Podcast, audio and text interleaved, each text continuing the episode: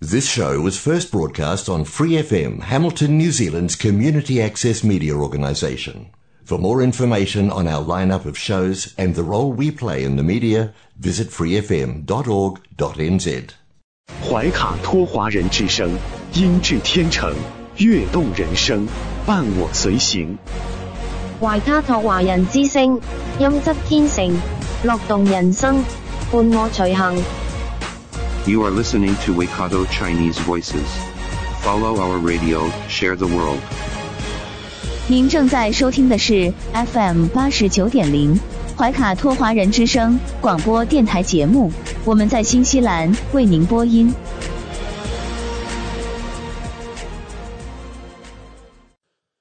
亲爱的听众朋友们，大家晚上好！感谢您如约守候怀卡托华人之声。时间来到了二零二三年二月十四号星期二晚上的七点钟。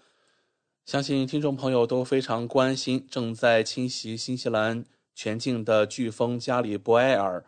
那随着飓风的影响逐渐清晰，新西兰紧急事务管理部长在今天上午八点四十五分签署了声明，将新西兰全国进入了紧急状态。那这是新西兰历史上继2011年基督城地震和2020年新冠疫情之后，第三次宣布全国紧急状态。我们根据得到的最新消息来看呢，在今天下午三点五十一分的时候，由于大风的影响，往返奥克兰机场的国内和国际航班全部暂停了。如果您有任何出行的计划，请务必关注相关网站的最新报道。好了，各位听众，在接下来两个小时的华语播音将由我奥斯卡还有我的搭档小峰轩轩为您带来。首先和您见面的栏目是由《中新时报》特约播出的读报时间，您将了解到明天即将出版发行的《中新时报》各个版面的精彩内容。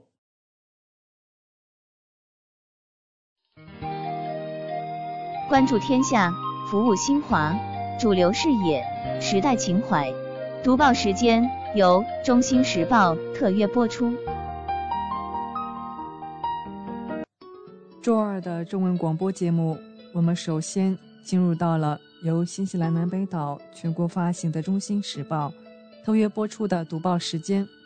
主持人小峰和奥斯卡会在这里和听众朋友们分享明天即将出版发行的《中新时报》各个版面的精彩内容。我们首先来关注一下《中新时报》版号一零二新西兰国内新闻。中国驻新西兰大使馆提醒广大中国公民注意防范热带气旋灾害。昨日开始，热带气旋加布里埃尔侵袭新西兰，新北岛北部地区遭遇大风、暴雨、巨浪等极端天气。引发洪水、滑坡等自然灾害。二月十四日上午八点四十三分，新政府宣布全国进入紧急状态。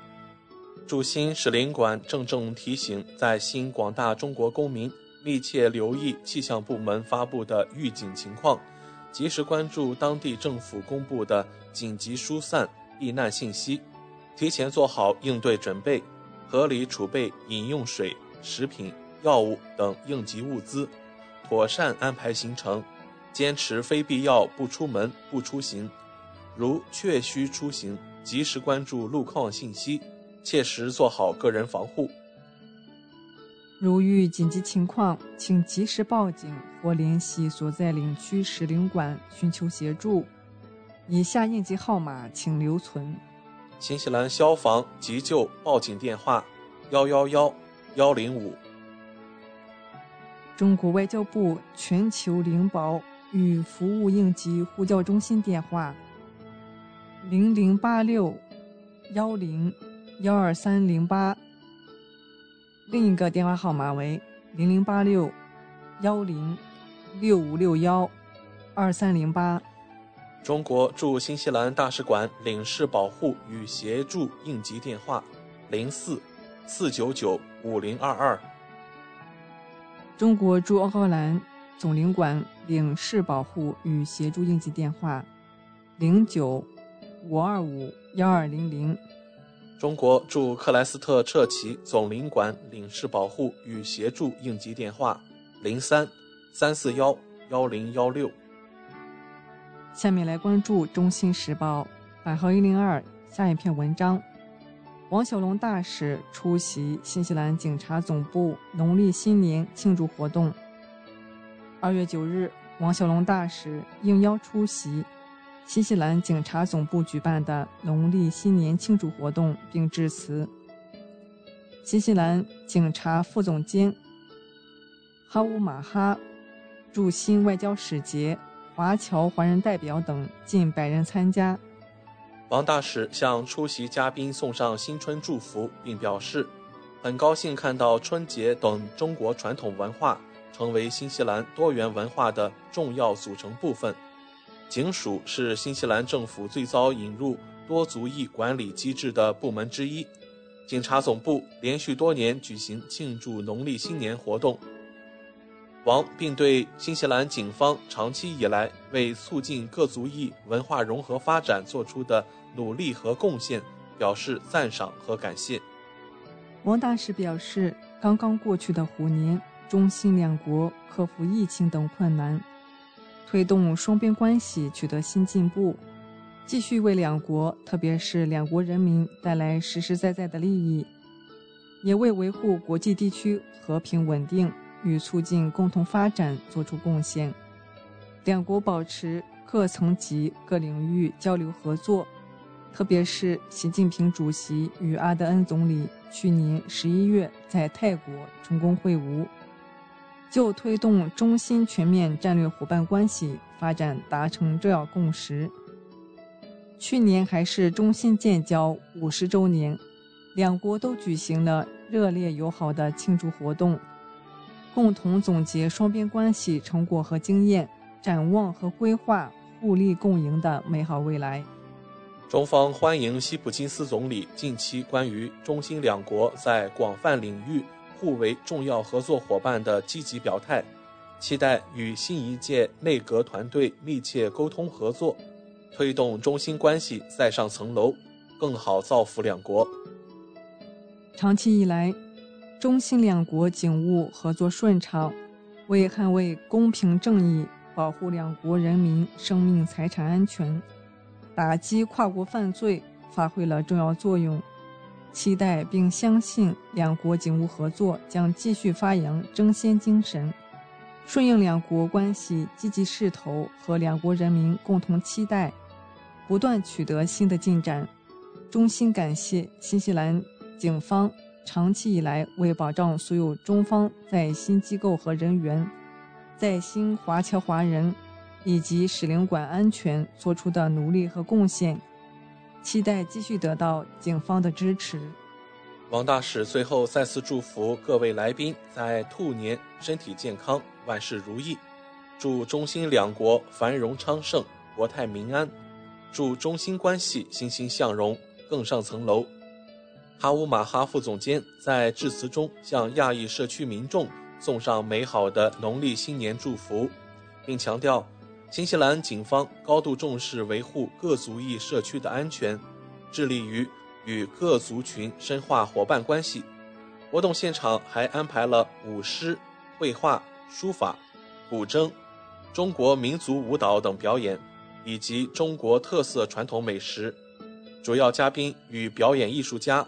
和现场观众亲切互动，气氛热烈友好，充满幸福年味。下面来关注《中新时报》百号一零二下一篇文章：陈世杰总领事会见汉密尔顿市长索斯盖特。二月十一日，陈世杰总领事在汉密尔顿市会见保拉索斯盖特市长，王俊超副总领事在座。陈总表示，哈密尔顿位于奥克兰、哈密尔顿、陶朗加黄金三角中心，发展潜力巨大，在中新合作中发挥着独特作用。汉密尔顿市与中国无锡、成都两市建有友城关系，地方交流合作大有可为。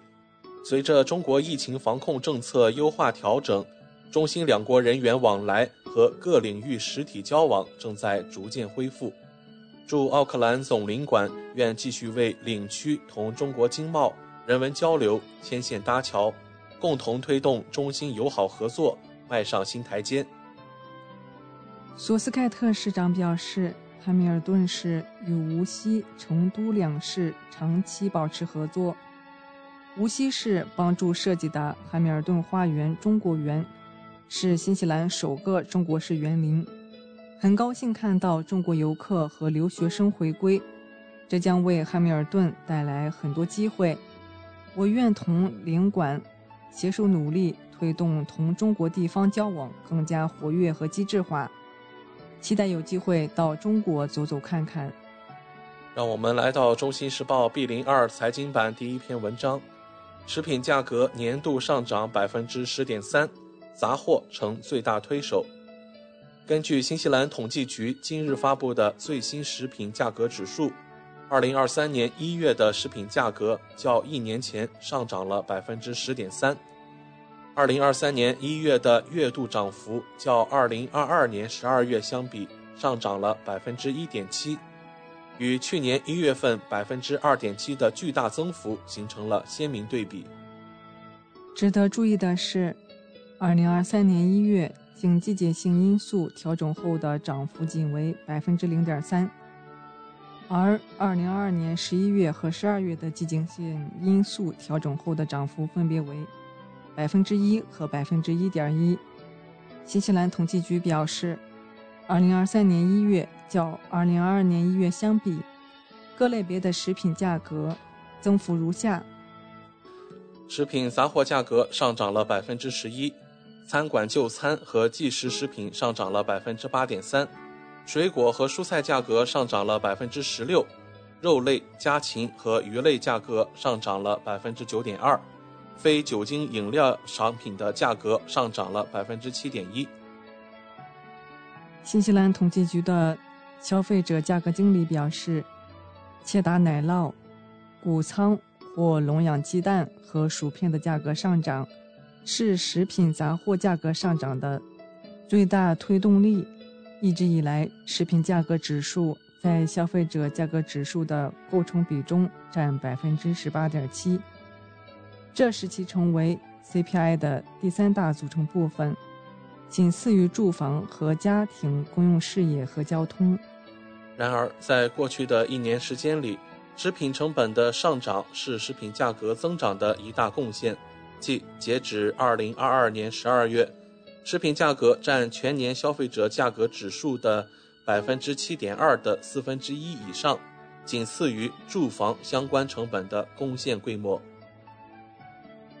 下面来关注《中新时报》B 零三留学移民版第一篇文章：新西兰政府今晚向华人道歉，用粤语重新再道一遍。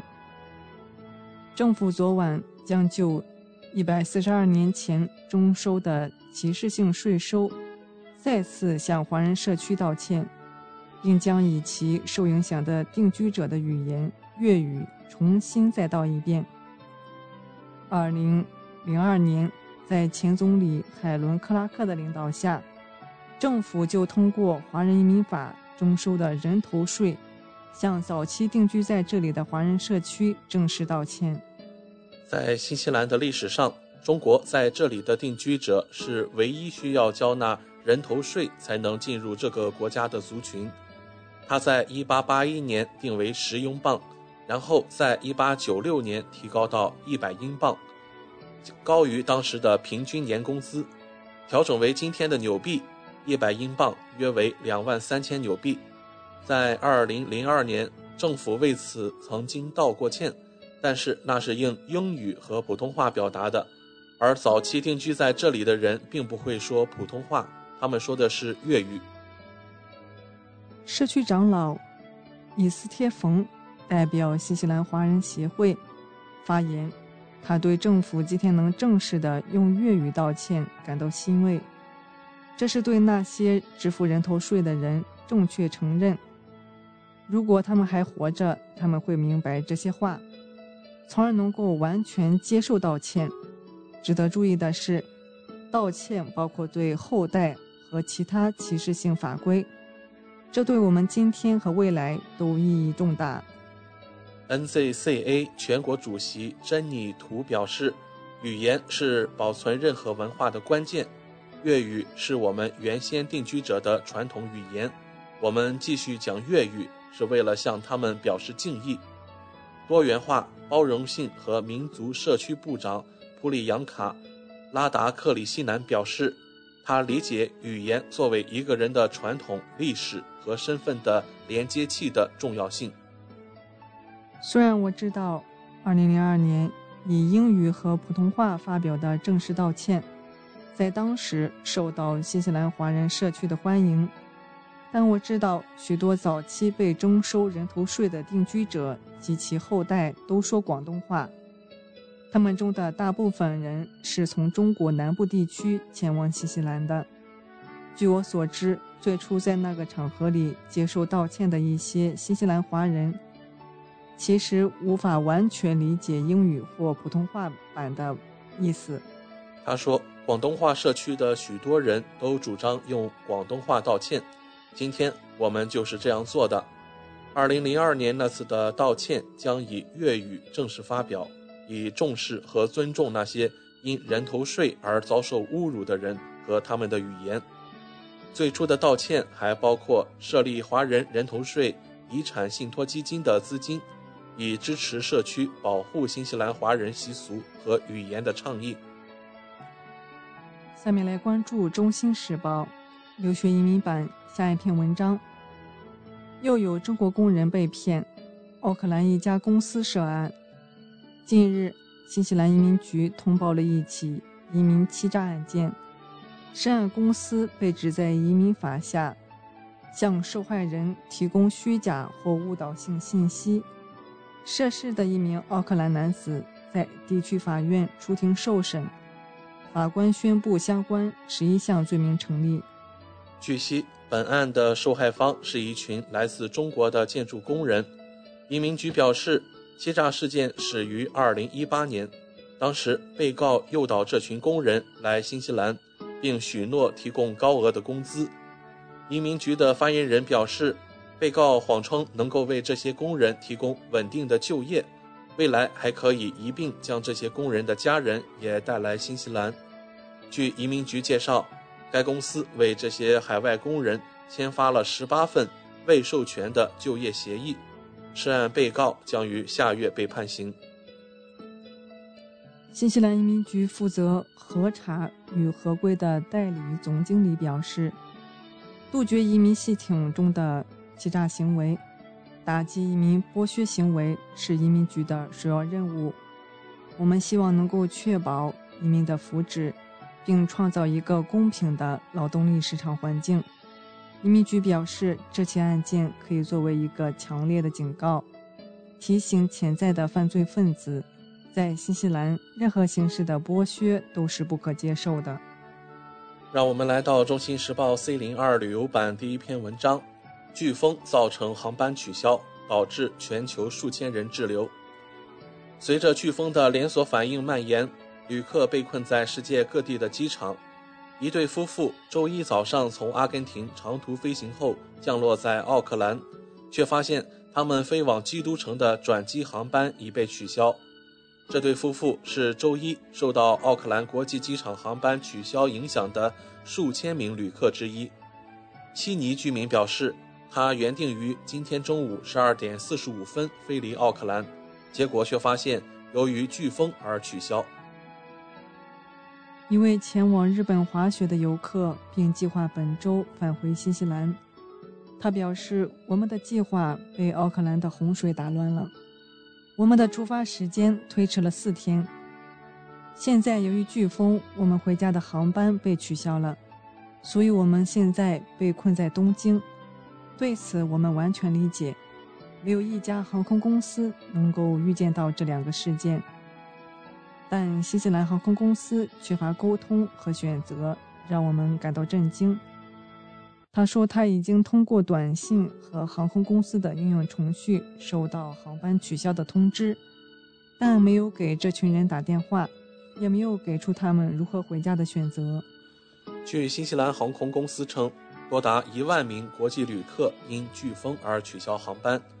该航空公司的首席客户和销售官表示，他们现在正在尽一切努力为那些受到影响的人重新预订航班。重新预订正在进行中，截止今天上午，仍有大约六千五百名客户需要重新预订。据新西兰航空公司称，它还在其航班时刻表中增加了更多的国内航班，预计未来几天还会增加。下面来关注《中新时报》旅游版下一篇文章：二零二三新西兰塔拉维拉超级马拉松赛吸引全球五千多名选手参加。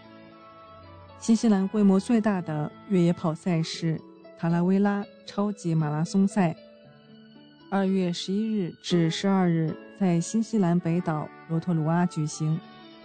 湖光山色间曲折起伏的越野赛。吸引了全球五千多名选手参加，人数创下该赛事历史之最。美国选手扎克·米勒以十四小时四十一分四十一秒的成绩获得男子一百英里冠军。来自澳大利亚的露西·巴塞洛以十七小时三十三分二十七秒获得女子一百英里冠军。在一百零二公里组，新西兰选手丹尼尔·琼斯。以七小时二十七分五十五秒的成绩收获男子冠军，同时刷新赛事纪录。新西兰华裔女选手江南希以九小时二十六分零八秒赢得女子冠军。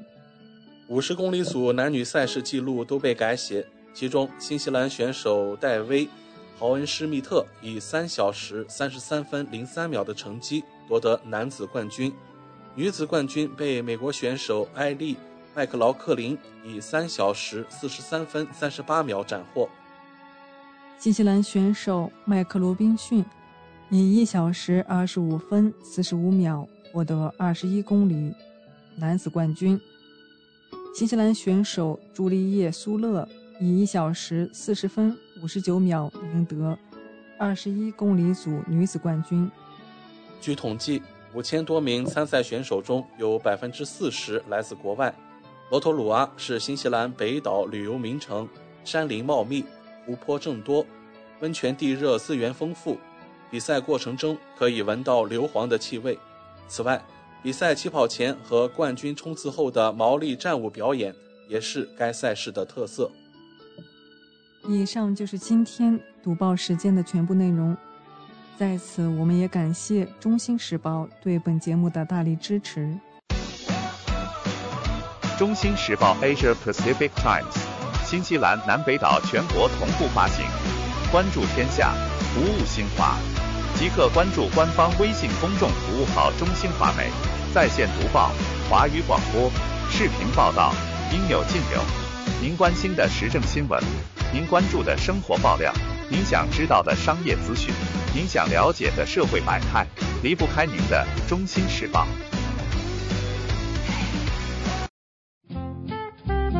您正在收听的是怀卡托华人之声，调频立体声 FM 八十九点零，这里是新西兰中文广播电台节目。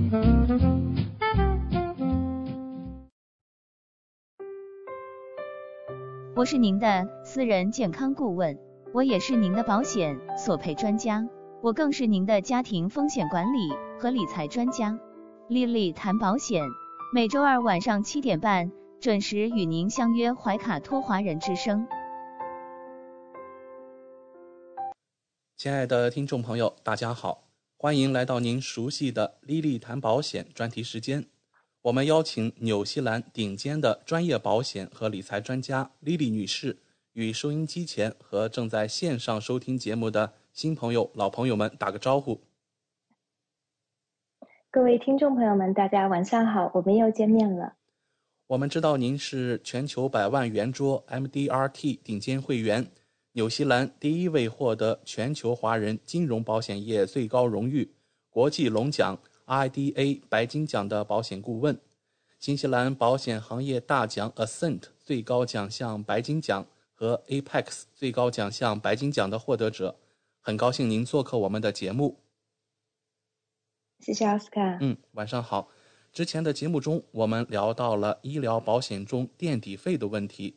今天我们请 Lily 来跟我们聊一聊保单中的自动更新功能。据我所知啊，保险合同是投保人与保险公司之间签订的具有法律效力的效协议，所以保险合同一旦签订，不是应该固定不变的吗？请问保单条款中的自动更新又是什么意思呢？嗯，对，这个呢，呃，其实呢，自动更新这一个功能呢，我们在英文中呢叫做 Guarantee Enhancement，那中文简单的讲呢就是自动更新。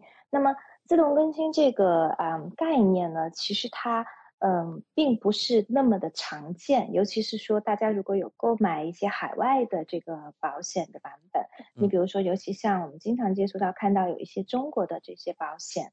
呃，那么以前比如说十几年前买的，二十多年前买的一些很旧的保单，那么它的这个条款呢并没有变动，嗯，因为就像您刚才所说的保。保险合同它本身就是具有法律效应的这个协议嘛，那协议既然一旦签订了的话，大家就应该按照协议上写的去执行。所以从传统意义上来讲呢，过去比如说咱们在中国买过保险，很旧很旧的产品，包括以前比如说很多年以前我父母给我自己买的一些产品，那这样的产品它的保单呢就永远都不会变，它就是这个样子的。嗯所以呢，可能我们拿二十年前的保单跟今天的保单来比较的话，就会发现原来的保单它保障范围很。少对疾病的这个定义呢，可能也比较严格。随着这个就是这个科技的进步，医学就现代医学的这个发展呢，可能很多保险公司它有更新过他们的保单的这个条款。嗯所以呢，现在新的保保单它对于这个保险的定义跟以前可能有很大的不一样。所以呢，这个就提到了一个问题，就是我们的保险，尤其说。大多数人购买保险，我们都是长期持有的嘛，对吧？因为保险这个产品，它本来就是一个以防一万一的，就是一个转移风险的一个工具，并不是说我们买了一定三五年我们就要索赔。那很多的人可能十年、二十年持有保单，他不一定会索赔。所以等到他索赔的时候呢，可能那个时候他保单中对一些疾病的定义、对可以索赔的东西，跟这个跟随这个当时索赔情况的时候，医学的一些定义、医学的发展，它就不一样。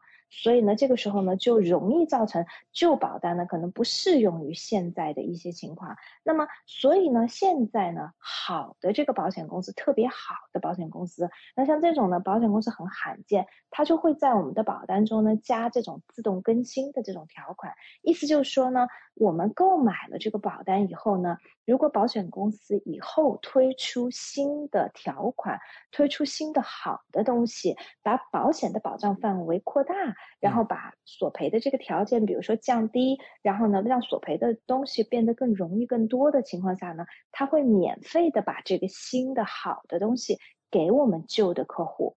那么，在在这种情况下呢，对于我们旧的客户来讲呢，那我们的保险虽然买的很早，但是我们的保单始终处于市就是市场上最领先的这个啊情况下。那么，所以呢，我举个简单的例子，你比如说我自己的保单，那我自己的保单，比如说我买了二十多年了，那我买的这个保单以前呢，比如说很简单，举个医疗保险的例子吧，我买的时候，那个时候医疗的保险呢是不保体检的。我们是不会保体检，体检是写在大免责里面的。嗯，那么后来呢？很多年以前呢，保险公司它做过搞保单的更新，那个时候是 Sovereign 的这个保险公司，因为我自己的保单是在 Sovereign，那么它就加了体检的这个嗯功能，加了体检的保障进去。那我作为旧客户，他也给我，所以我也享受。那么所以我的保险立刻就可以使用，可以做体检。那么这个体检的。这个好的这个嗯体体检的这个 benefit 呢，在这个啊。呃，两个月前呢又做过一次更新。以前呢我们的限额呢是五百块钱，现在呢更新到了七百五十块钱。如果我们有加入 Vitality 的话呢，那么它更新呢之后呢就变成了七百五十块钱。所以我的这个保单呢现在也可以做七百五十块钱的这个体检，所以这是一个很好的。还有呢就是比如说我自己旧的保单，以前 N 年 N 年前我以前买的时候呢是没有这个怀孕生产方面补助的，结果后来呢它更新的时候它也给我了。怀孕生产方面的补助。所以呢，比如说在我生我们家老三的时候呢，我们就可以使用它的这个怀孕生产方面的补助，可以去做这个无创 DNA 的检查等等，这些都可以索赔。嗯，所以呢，这个就是我旧保单虽然是没有，可是新的他会给我。还有一个呢，就是使用的比较频繁的就是海外就医。我买保险的那个时候呢，可没有海外就医这个概念。就是保险公司它都不会把你要去海外就医，可是呢，很多很多年以前呢，各家各大保啊这个好的这个保险公司它都有在它的保单中增加这个海外就医这一部分。那我的保险呢也享受这种 passback，所以呢，我的保单也拥有海外就医。如果我现在就我拿着我的旧保单，我想要选择性的去海外做手术做治疗，那么我的保险也是会赔的。那所以就说这个呢，在这个啊，我们在讲到这个自动更新呢，是保单中一个特别特别特别好的一个条款，就是因为说我刚才提到的，我们买保险的时候呢，这个合同无论是怎么样的，它是根据当前的这个情况、保险这个环境、医疗医疗的定义去制定的。那么十年、二十年、三十年之后的话呢？那很显然会发生很大的变化，尤其对疾病的定义，尤其对这个索赔的很多的东西。那么，所以如果保险公司能够在保单中加一个这种 guarantee enhancement，就能够保证我们作为旧客户永远享受到最新最好的东西。另外还有一个呢，就是最典型的例子就是这个，比如说我们的大病保险，大病保险呢也是经常做更新。尤其是说，在好多年前，整个这个医学上的定义对于这个心脏病，说到这个心脏病，以前呢，就是说保险这个行业理赔心脏病呢，绝大多数的保险公司对于心脏病的索赔呢，一定要有典型心肌酶变化，就是说他这个他在做这个就是测试的时候，他对这个 troponin 心肌酶这个变化要求很高，就是说你必须要达到很高幅度的这个。变化，那么问题就在于是说呢，随着这个医学的这个发展呢，它这个在测量的时候呢，我们叫做 clinical definition，就是就是这个临床的定义中呢，就发现是说经历心脏病的人，他不一定他的 troponin 的这个经肌酶的这个变化的幅度能够达到那么大。那么，如果按照保险公司的定义，它就算不上可以索赔，就按照他原来旧的定义。那可是医生又会说你这是得了心脏病，所以就会在索赔的时候造成一个误会误解。病人听到啊，医生告诉我我得心脏病，可是我保险又赔不了，那保单中又写我会理赔心脏病，可是索赔的时候又发现我是赔不了的。那其实呢，在这一点上呢，就是整个这个保险行业就意识到，所以好的高端的保险公司呢，在啊好多年前就已经更新过他们心脏病的定义，就完全心脏病的定义符合 clinical 的这个 definition，就临床定义。那么就是说，这样的话就不容易产生误会，就其实也变相来说是心脏病变得容易索赔。那有的保险公司，尤其像有的银行的保单，我现在都还能看到市面上很多的保单，它对于心脏病的定义就没有更新过，完全没有更新过，还是使用旧的这个心脏病的这个定义，差别就相当的大。也就是说，其实这种东西呢，我们在购买保险的时候，绝大多数客户是不知道的。完全不知道，但是在索赔的时候就会有体现出明显差别。为什么？就是变得一种情况，一家公司能赔，另外一家公司就赔不了。嗯，好的，谢谢李李的介绍。那听众朋友或许会有这样的疑问：保单中的自动更新会导致我的保单条款变差吗？我原来保单中旧的一些好的条款会不会被取消呢？对这个问题呢，也是有的客户他会问到，因为有的客户认为是说，既然是说呢，我们这个保单的条款能够做变化，那你就是可以把它变好，对不对？那会不会变差呢？那也就是说，我这个表保单的这个条款好像听起来没有保障，是不是？就是你既然能变好，你是否能把它变差呢？有没有可能我原来买的东西更好？然后呢，随着你索赔的这个啊数据索赔的经验出来，你发现比如说有一部分的这个，比如说你的。定义是错误的，或者这种定义导致索赔特别的多，那你就会要更改。更改之后，你会不会把我原来好的东西给去掉？好，这个问题呢，其实非常非常 relevant。因为呢，实际上来讲，我们在讲到这个自动更新呢，就会讲到另外一个概念，另外一个概念就叫做 guarantee policy wording，就是保证这个保单定义。那么，如果好的保单中呢，它也会有保证保单定义，也就是说呢，它会保障你的这个保单的定义呢，不会往差的走。嗯，这一点就很重要了。就是它不会去把你的这个里头好的东西给去掉，同时它还会给你添加自动更新，就是更新更好的东西。也就是说呢，好的保险，现在市面上最好的保险公司呢，它的保单的定义是，如果我们在索赔的这一刻，我们来两相对比你旧的保单的定义跟新的保单的定义，两者总取最优，永远取对你来说最有利的。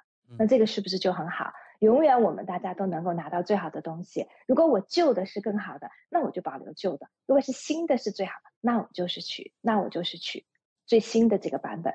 所以呢，这种定义其实是最好的，因为两者中无论什么时候来做对比，我都是取最优的。因为实际上我们在这个行业中就有遇到是说有旧的这个保单中比较好的东西，随着这个时间的推移，保险公司这个索赔的，比如说。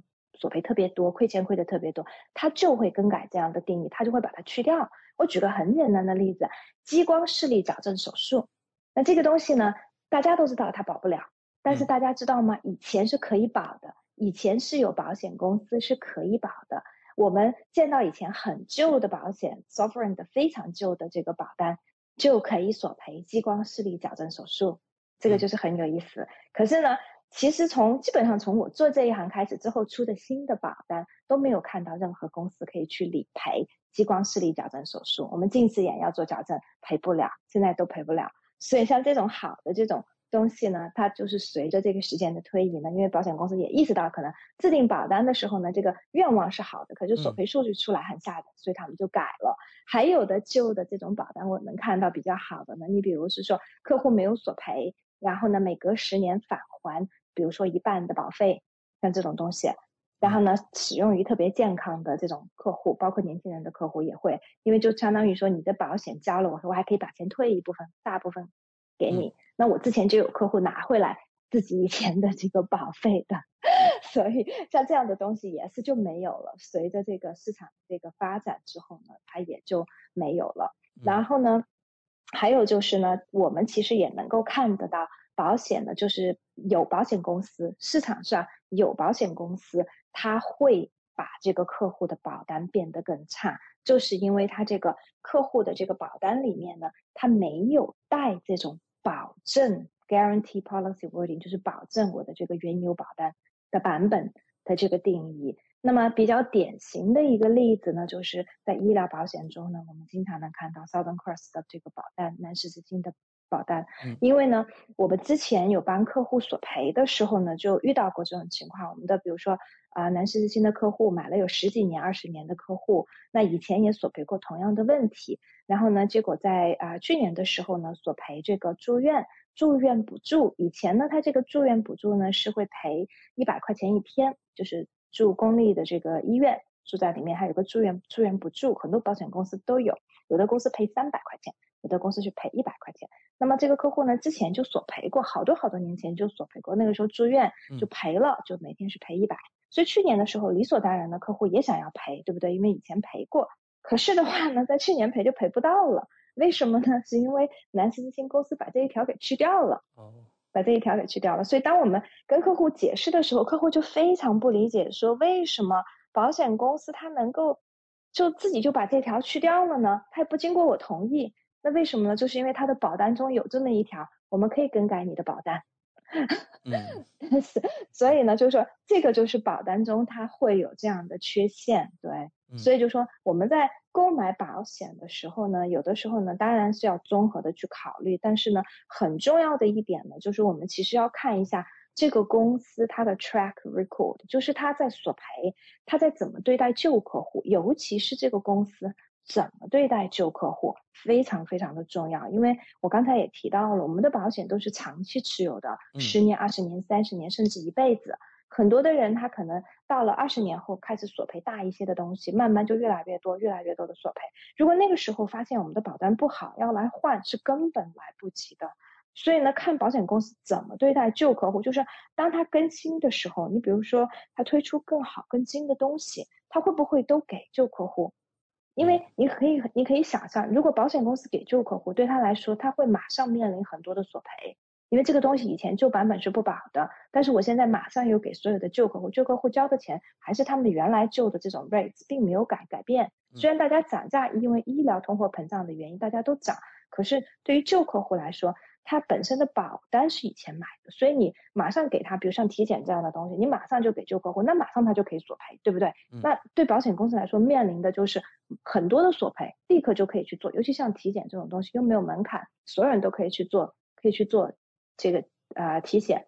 嗯，那么在这种情况下，你看一个公司怎么样去对待旧的客户，你就能够知道这个公司它的其实索赔的理念到底有多好。因为大家买保险，不要光去比价格，也不要光去看字面上哪个公司的哪一条，就尤其是说我经常看到，比如说某有的保险顾问说某一个公司就一条特别好，其实光看一条没有用。为什么？因为往往像这种挑出来一条去做比较的，不是所有人都能够用得到的。你要看就是整个的全面去看，说这个公司它索赔是否好，尤其是说它在保单怎么样对待旧客户，包括涨价也是一个很重要的。你看就是，嗯，之前应该是在今年初吧，今年初，呃，Partners Life 公司对它的这个风险类的产品做了很大的一个调整，当时在这个所有的这个金融的杂志上都有说。那么我们就会有接到是说有的客户他之前比如说买的这个公司的产品，然后一下子涨很多很多，那这些客户很多就会觉得说很难承受。但大多数这些客户就算来找我们，我们也帮不上忙。为什么？因为你也不能够换，因为身体上出现问题了，那你怎么办呢？你没有公司愿意接收你，那你就只能待在原公司。我们也是劝这些客户，那有的时候没办法。你就只能待在原公司，待在原公司，他又觉得非常非常的贵，因为同等类型的产品，它比别人的要贵出，比如说百分之三十或者更多。那尤其在额度买的高的情况下，那就更贵了。对，所以呢，这个就是保险呢，一定是一个看要一定要看长期。我们在选择公司、选择保险计划、选择保险顾问，一定不能短视，因为就是这个产品一定是一个长期的。所以，通常来说，一般保单自动更新时都会做怎样的调整呢？能否请 Lily 给我们举几个例子？对，保单的更新呢，它通常的调整呢是第一个增加新东西，就是原来不保的，现在可以保进去，这是第一种调整。然后呢，第二个调整呢就是更改定义，让这个索赔变得更容易，这是我们通常看到的。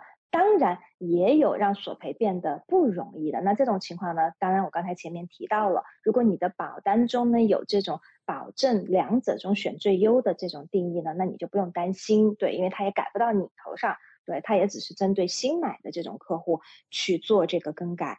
然后呢？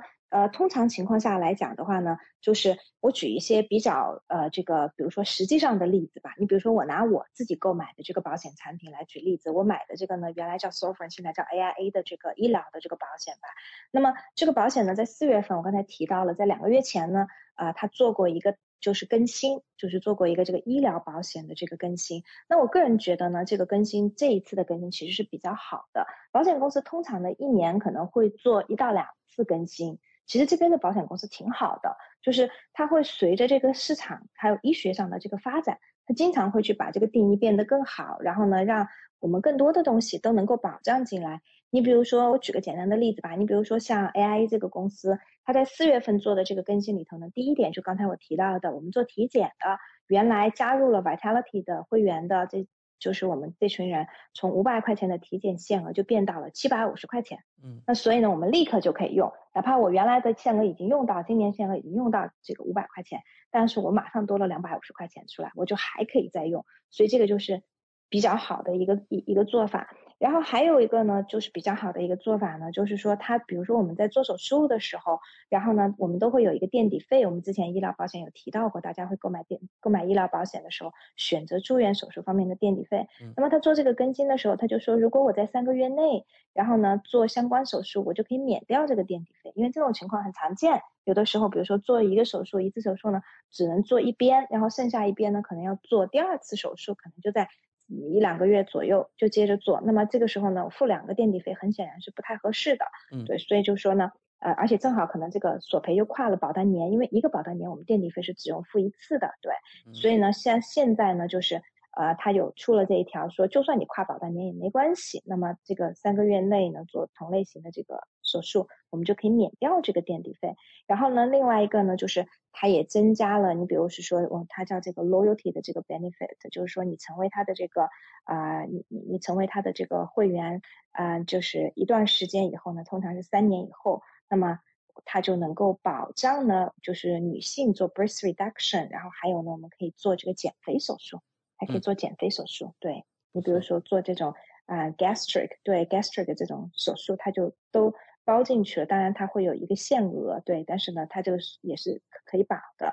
然后呢，另外的话呢，它对于这种你比如说做啊癌症治疗以后的话呢，它有的比如说女性乳腺癌，然后它有做了这个乳腺切除的话，它可以做这个啊脓胸手术，然后呢也是。就是在这种就是嗯原来的这个基础上，让它变得更好。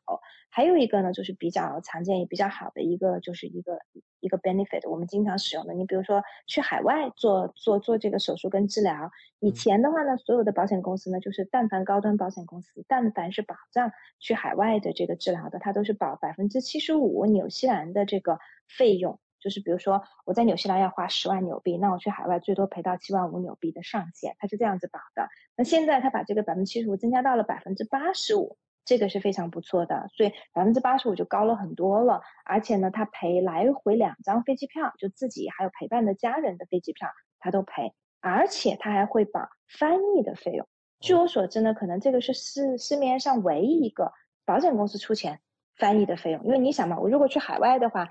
当然，除了去澳洲、去美国，那我去亚洲的国家都会存在一个翻译问题，对不对？无论我是去中国、去香港、去日本、韩国做，那不都是语言都是当地语言吗？那么你要索赔英文的保险公司就得让你提供翻译件嘛，对不对？那这个自己出这笔费用还还不便宜，那所以现在保险公司会出这个翻译的费用，所以就让我们这个索赔呢变得更加容易。最好的一个，它这个就是它这个保单更新最好的一个呢，就是它对于新生儿最常见的七种。先天性的疾病，它可以保障了，因为以前呢，我们的高端医疗保险公司呢，各大公司它都是对于先天性的疾病，就是刚刚出生前三个月或前四个月出现的问题是不保的，看哪一家公司。你比如说 AIA 是三个月，NIB 是四个月，那么。比如说，有的孩子刚刚出现就出生的时候，他比如说有像鞘膜积液啊、脐颤呐，还有腹股沟颤呐，或者斜视啊，或者是说像这个呃汤太这种很常见，舌系带汤太的话，那你刚刚出生三个月内就发现，那就赔不了。可是呢，现在呢，像这些东西它都可以赔了，哪怕出生之后马上发现的，它就都可以赔。所以这个就自动加到我们新的这个保单里面，所以这一点呢是它的一个非常大的一个改进，我个人觉得其实是非常非常的好。然后呢，另外的话呢，就像我提到的大病，比如是说它的改进中，我看到的特别好的就是 AI 这个公司在新冠之前，新冠的出现的半年前，半年多之前，它其实加了一个兜底条款。我记得我们之前在节目中有提到过。它的兜底条款就是，无论这个疾病是叫什么名字，是否在大病的这个 list 里面，只要够严重，它就都赔。那当时保险公司加这个呢，它的用意是很好，它就是希望是说，就算这个疾病不在我们列出来的大病的名单里面，但是你只要够严重，影响到你跟家人的生活，我们就应该赔。但是保险公司并不知道，他加完这一条之后，半年多之后就出现了新冠。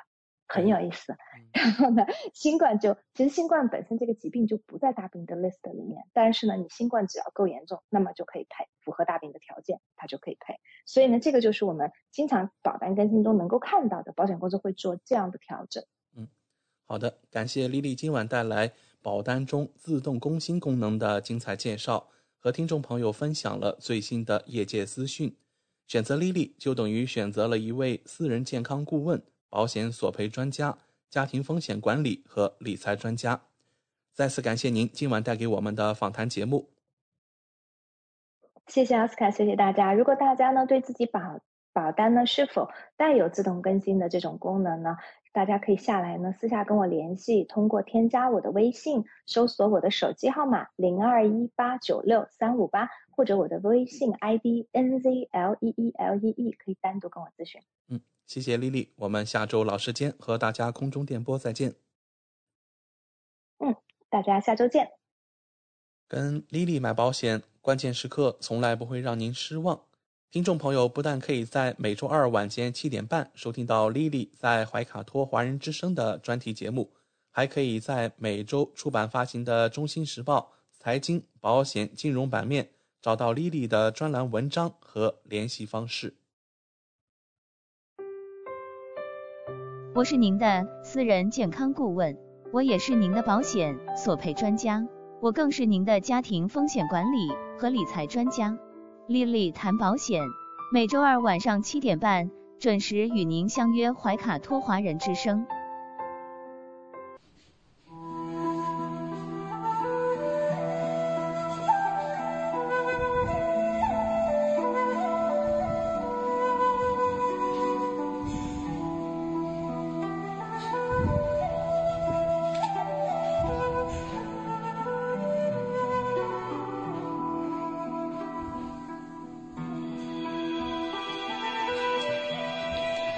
亲爱的听众朋友们，这里是新西兰怀卡托华人之声为您效劳。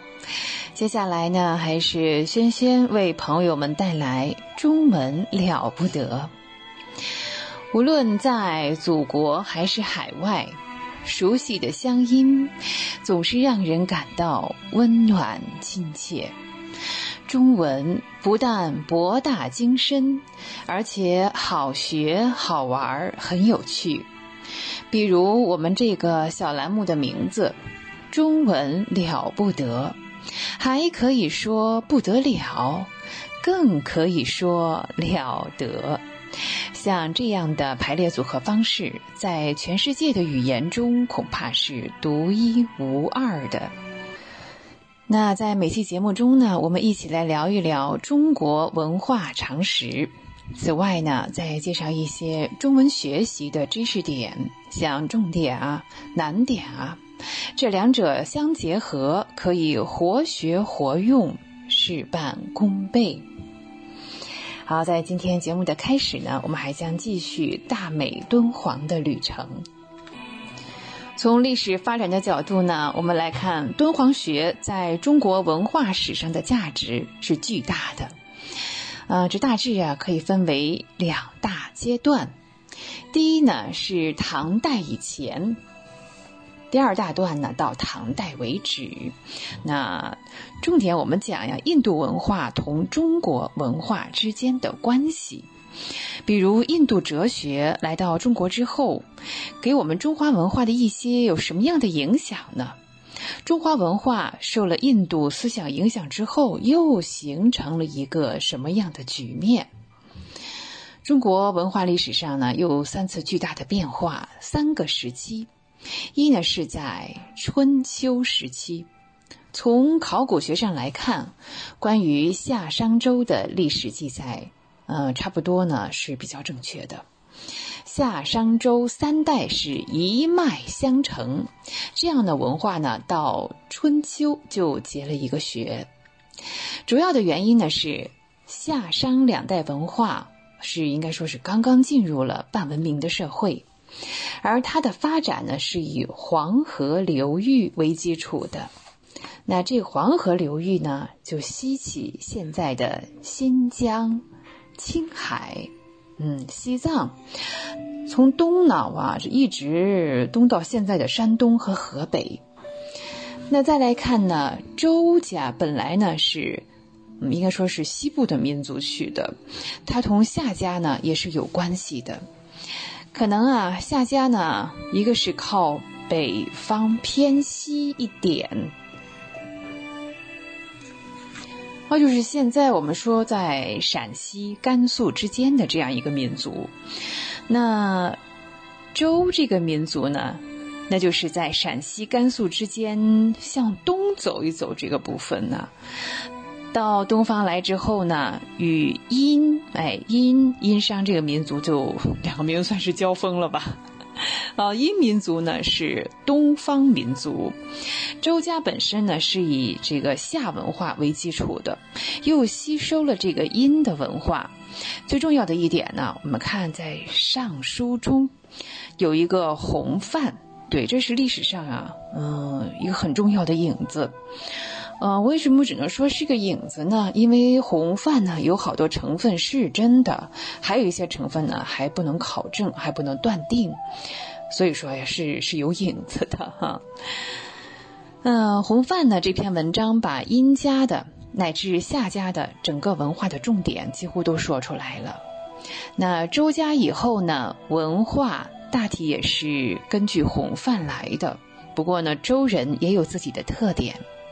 那他们的特点又是什么呢？原来呢，周文化是总结了夏文化之后，然后呢，承认了我们这个人类和自然之间的关系，并且呢，在人的这个关系上把它固定下来，这就是宗法。周家以前呢，无所谓是我们说是这个宗法社会呀，还是氏族社会，还是氏族社会的早期呢？这个宗法社会在周家就把它定下来了。宗法社会呢，嗯，有两个特别重要的，像连锁反应一样，嗯，他们又是统一在一起的。一个呢是传子，即传嫡长为贤，这样是一个继承的问题哈，这是一个特点。啊，一个呢是财产这个呃遗传的问题。看夏商两代哈。好像在这个问题上讨论的不多。父亲死了之后呢，王位呢一定是传给儿子，而通常呢是长子。那只有母亲是王后才能继承王位。那假如母亲呢这个地位稍低于王后呢，即便是第一个出生的孩子，嗯，恐怕在继承权上也不能得到承认。那在天命关系来继承这个王位啊，继承之后。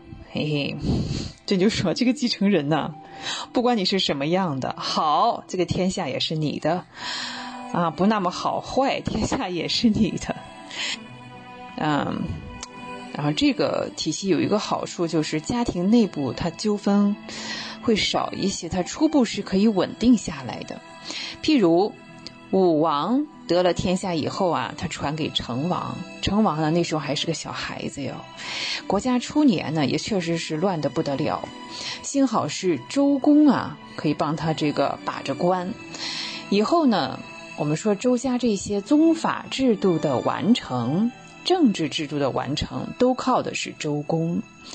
很可能啊，他也参加过一些重要的意见。即使殷家的这个投降的俘虏哈，和周家的不孝子孙也曾经勾结起来，要谋篡这个王位，但是呢，也没有搞出来呀。那为什么会勾结在一起呢？就是因为，好，那作为夏商两代呢，嗯，他们的理念呢是，并不是要传嫡立长的，而是谁有本事谁就上来坐这个位置啊，通过竞争上岗啊。哦，但是呢，周家的理念呢是，只要你是嫡子，哪怕你是个不孝子孙，这个位置也传给你啊。王位定了，内部呢是无所争；王位定了，国家的财产归你了，就是所谓家天下。这一制度呢，在中国历史上形成了几千年几乎不变的一个局面，连周家分封的诸侯也是依照着这个制度。国家成了天下的共主，叫做大宗。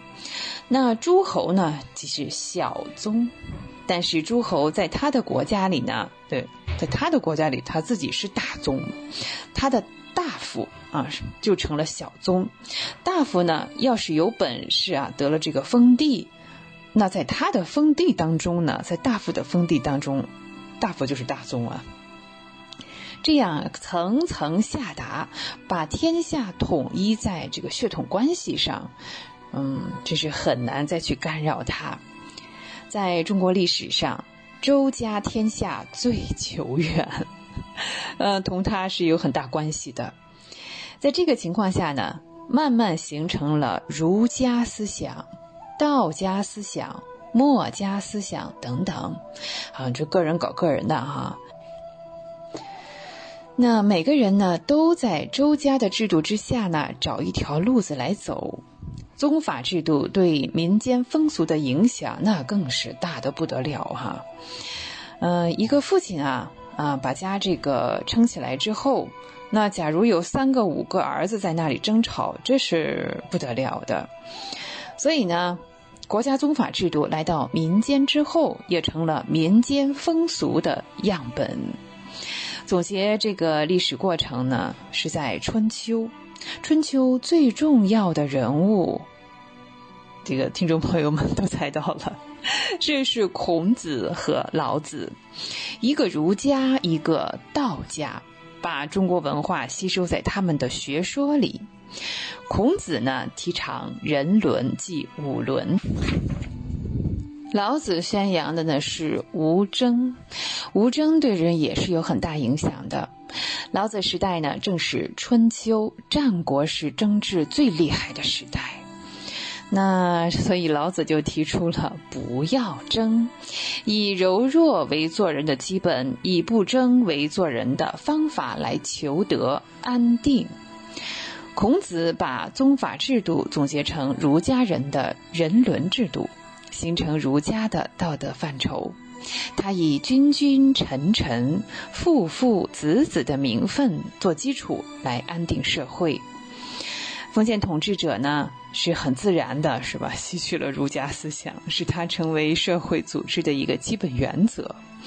道家思想呢，被一些成年人也是奉行为一生行事的像一个规范。这两。这两个思想呢，构成了中国文化两个最大的思想体系。那儒家发展到了汉代啊，就更加的强大了。其中的原因之一呢，是秦始皇统一天下，和汉武帝啊罢黜百家。所以呢，嗯，汉武帝表彰六经之后呢，纷杂的思想呢就不讲了。汉家从高祖起强调以孝治天下，这两个东西呢，成了汉代立国的根本。这两样东西调和下来之后啊，就成为了汉家的主要政治措施，同时也是民风所向。到了汉武帝以后，突然发生了一些像这个反面的思想啊，像从这个昭、宣、元、成之后。突然间呢，所有呢这个今文之学开始出现了。嗯，我们说在罢黜百家之后呢，百家之学在朝廷开始站不住脚了，那就怎么样呢？啊，那就走出这个 朝廷啊，到民间去哈。根据他们这个金文家的传说，也写了很多的书，嗯。那这些书呢，几乎是把高祖所定的这个规范哈，全部都搞掉了。但是呢，在儒家呢，嗯，不管怎么样，是在武帝的支持之下，已经是蓬勃的发展了。而儒家经典也是普及到了全国，因此啊，儒生起来同这个金文家斗争。那从此呢，这个金古文斗争也开始了。嗯，倒也奇怪哈，在汉武帝之后呢，尤其是在宣帝这一时期，渐渐的呢，这个黄老之说就出来了。道家呢是清虚自守，于是呢，做皇帝呢也清虚自守了，让天下安安静静的过太平日子。金文家呢同道家有许多地方啊，嗯，还是还是蛮像的。呃，那是否是是偷了还是借鉴了道家的学说？嗯，现在还没有考证好啊。金文家呢，从天文、宗教等多方面也是可以笼络人心的，并且在昭宣时期呢，几乎是已经达到了他笼络人心的目的，只是这个势力还是不够强大。所以呢，到了呃光武起来以后呢。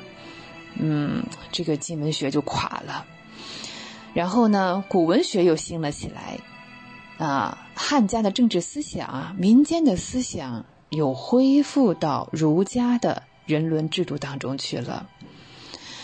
呃，事实上发展到这个时候哈，就是又要变了。东汉时期变在哪里呢？对，佛教进入了中华大地。渐渐的呢，在中国的士大夫和民间也产生了影响。嗯，我们说这个最初来的哈，也不是这个释迦牟尼的真宗教，是印度这个非常古老的一个宗教啊，他们用各种方法宣传佛教。汉代的读书人呢是尊重老子，所以呢，在汉末魏晋之间，道家学说呢是非常的盛大的。像这个呃嵇康啊、元吉啊，哈，大家都听说过了。甚至像谢灵运、陶渊明也是有着道家思想。所以那个时候，你看这个佛教的这个理理论还没有广泛的传进中国来，最重要的佛教经典也没有完全进来。这个时候呢，有一位平阳人，山西平阳，啊，全国不止一个平阳。啊，这人呢叫法显，这是一个法显同另外两个人呢到印度取经。其实他是中国第一个到印度取经的人物啊。大概呢，呃，八九年之后，回国之后呢，写了一部《佛国记》。这是一部世界上关于这个应该说像像旅游吧，对旅游最早的最大的书籍。很可惜呢，是他没有很好的保留下来。他把印度的这个戒律、摩诃僧底律翻译了出来啊。首先是一个外语学的很好的翻译家啊。印度哲学在当时哈分为像经。论和戒律这三大部分，戒律呢就是讲怎样修养自己，到唐代呢就成了十戒，那中国从此就有了戒律。嗯，于是呢，你像北方的和尚，每个人呢都学戒律，呃，为了成为高僧大德，是品德极高。这里面有一段小插曲哈，是法显。他当时取了经之后，坐船回国。坐船回国呢，他是漂泊到了美洲，就是墨西哥。所以呢，发现美洲的人是中国的法显，并不是哥伦布。嗯，他到达美洲之后一看呀，这不是我的祖国呀。哈 啊，那比如再再飘回来嘛，是吧？就坐船又回来了。在这件事当中啊，那这件事呢，《佛国记》里面是有记载的，虽然是不是特别多的细节，但是有。现在呢，墨西哥发现了很多当年发现和尚所留下的遗迹。这一点呢，要说起来，外国人比我们研究的精细哈，我们中国人还没有嗯去考证特别多。法国人在研究哈，小日本也在研究。我们说有本那个叫《西游记》哈啊，曾经这个商务印书馆啊把它翻译了出来，现在这个版本可能是买不到了。嗯，要是在这个。在这个旧货书店，如果能看到的话，得赶紧买啊！这本书跟中国文化的关系太重要了。法显呢，发现美洲之后呢，美洲才开发出来。现在墨西哥的许多这个民情风俗，你会发现有某一些和中国是近似的。那这就是当年法显和尚起的作用。所以我们要说啊，发现美洲的人，发现新大陆的人是中国。是中国的法显，不是哥伦布。他把中国的文化带到美洲去啊，这真的是一个，算是个插曲，这是一个伟大的插曲。我们要，我们要感谢当年法显这个船哈，这个走错了路哈。啊，那也是从法显开始呢，中国到印度取经的人慢慢的多了起来。印度的大德大僧啊，也开始到中国来了，陆陆续续的，大的经典也带来了，呃，这个中间的关系影响之巨大啊，嗯，像在唐以前啊，应该是鸠摩罗什啊，又叫石公或者是罗公，他来中国之后呢。中国才有像这个三论宗这样的东西。所谓三论宗呢，即是讲十二门论、百论、中论，这是三部经。实际上呢，它是什么呢？我们不要觉得佛经是什么很头疼的东西啊，它是逻辑学和认识论的一种结合啊。是的哈，是逻辑学和认识论的结合。到这时候呢，中国的哲学思想更加系统化了。这件事情是非常重要的。中国呢要讲逻辑学哈，我们的这个旧的叫明学，千万不要小看我们的哲学和逻辑学啊，自古以来就有，只是不叫现在这个名字哈。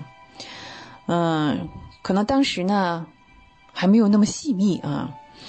明学呢认同认识论结合之后呢，以后呢叫做因明学，原因的因，明白的明。前面那个明学就是名字的名，明学啊，它和认识论结合之后呢叫因明学。其实呢，我们中国还成立过因明学会，也是在花大气力研究。宗教研究所呢，嗯，应该是早年间也已经大力准备过哈。如果说一明学这个成果能够拿出来的话，这逻辑学，哎呀，是有一个大的改变了哈。好在鸠摩罗什之后呀，印度的大经哈，就是一样一样的，啊，传了进来。最重要的几样呢，是《法华经》。嗯，《法华经》呢是属天台宗，隋代的初年在天台洛溪讲《法华经》，还有《大智度论》。啊，《涅盘经》等等。好，聊到这里呢，我们第一个小单元好像时间又差不多了哈。啊，没关系啊，接下来我们还有第二节的节目呢哈。哎，没关系啊，接下来是我们的第二个单元嘛。好，第二个单元呢，我们还是聊一聊中文的小知识。今天呢，我们先来区别这样两个词，我们来比较一下“度过”和。度过啊，完全相同的发音。第一个度过呢是三点水加上温度的度，度过。那第二个呢就是温度的度加上过，度过。这两个度过呀都是动词，都有经过的意思，但是呢，他们俩的语义啊，搭配的对象是是不一样的。我们先来看第一个度过带三点水的这个。渡过是指呢，通过江河湖海。那既然看三点水嘛，那就和水有关呢。主要呢是从空间这个角度来说。同时呢，因为渡水的困难，它的意思还可以引申来用，像渡过难关啊，渡过危机，渡过一个艰难的时期等等。好，我们还是来举一个例子啊。没有这个，我们说陆地动物能够渡过辽阔的海洋，嗯，这是真的哈。我们再看啊，最近呢，呃，土耳其和呃部分叙利亚的地区呢发生了地震，这真的也是牵动了世界上所有善良人的心。我们看啊，地震发生后，救援人员和救灾物资都将在最短的时间内抵达灾区。呃，我们中国呢已经派遣了救援队，已经到了，已经开始工作了。他们呢可以帮助灾民渡过难关。对，现在就是一个难关啊，但是困难都是暂时的，一定会过去。好，再来一个例子，度过经济危机之后。经济进入了较快的增长期，我们也是希望度过了疫情危机之后啊，大家的生活能够逐步的、慢慢的好起来。好，聊过这个带三点水的度过呢，我们来看这个温度的度，这个度过，这个度过呀，主要是从时间的方面来说，所以它后面呢，它的宾语它是动词哈，后面这个宾语呢，一般是要表示时间的。小白在美丽的海边度过了一个愉快的假期，嗯，是吧？度假度假嘛，度过了一个假期哈。啊，再看，经过医生的精心治疗，小白的妈妈度过了术后的危险期。嗯，经过医生的精心治疗，小白妈妈度过了术后的危险期。我们再看啊，海象这种动物啊，它是很爱睡觉的，呃，所以呢，医生呢，大部分时间呢都是躺在冰上度过的。对，他是躺平的一生哈，真的。哦，呃，海象很爱睡觉，一生中大部分时间呢都是躺着度过的哟。啊，好，比较过度过，度过之后呢，我们再来看原因。理由，原因和理由，这都是名词，表示呢出现这种情况的根源是什么？但这两个词的语义啊一样，和这个使用的场合，那这两个词的语义呢和使用的场合呢是不同的。原因呢，它侧重于表现出某种情况的客观的、客观的一个条件啊。客观的原因是什么？用于探求真相啊。比如说，嗯，土地沙漠化，嗯，之所以出现这种情况，主要原因是人类对植被的破坏。对土地沙漠化，主要的原因呢是人类对植被的破坏。再看呢，古时候呢，人们并不知道日食和月食发生的原因，所以呢，每当看到日食、月食的时候呢，会感到一些恐慌。啊，嗯，迄今为止呢，人们还没有彻底弄清地震的原因，因而呢，还不能从根本上消除地震灾害。啊，我们只能是应对一下哈，消除它是不太可能。好，再看是什么原因使原住民突然离开了这片土地？呃，我们有种种猜测。嗯，这是原因。我们再看理由啊，理由其实更像找借口的意思哈。理由是侧重于人啊，他找一个合理的依据。嘿，就我们刚才聊的找借口，经常说有理由、没有理由、充分的理由、足够的理由、正当的理由。啊，我们经常说，我们有理由相信，更大的胜利还在后面，对吧？还有，我们有充分的理由相信，也可以的。再说呢，朋友来借钱，我们怎么讲呢？嗯，你没有正当的理由，不能把钱借给你，是吧？你有正当的理由，我才会把钱借给你，也可以是这个意思，是吧？嗯。再说，我们这个找借口啊。小白说了，嗯，昨天失约的几个理由，依我看啊，都是借口。嗯，小白说了昨天失约的理由，依我看都是借口。好，亲爱的听众朋友们，聊到这里呢，我们今天的中文了不得的时间呢，又接近尾声了。呃，无论您身在何方，请不要忘记。中文了不得，中文不得了。我是轩轩，也欢迎您继续收听怀卡托华人之声的其他栏目。下期节目我们再会，再见。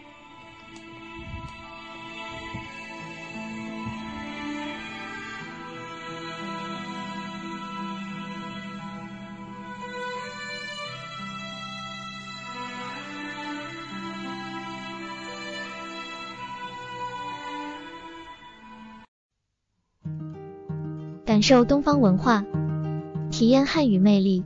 怀卡托华人之声电台主播轩轩主持，中文了不得，让您足不出户，感受地道中文，轻松学汉语，快乐中国行。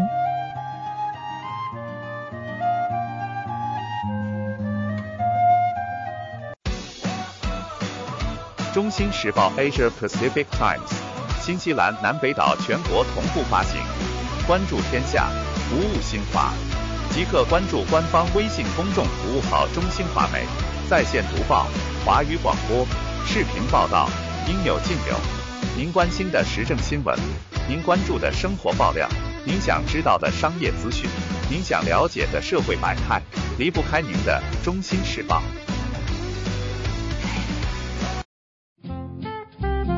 您正在收听的是怀卡托华人之声，调频立体声 FM 八十九点零，这里是新西兰中文广播电台节目。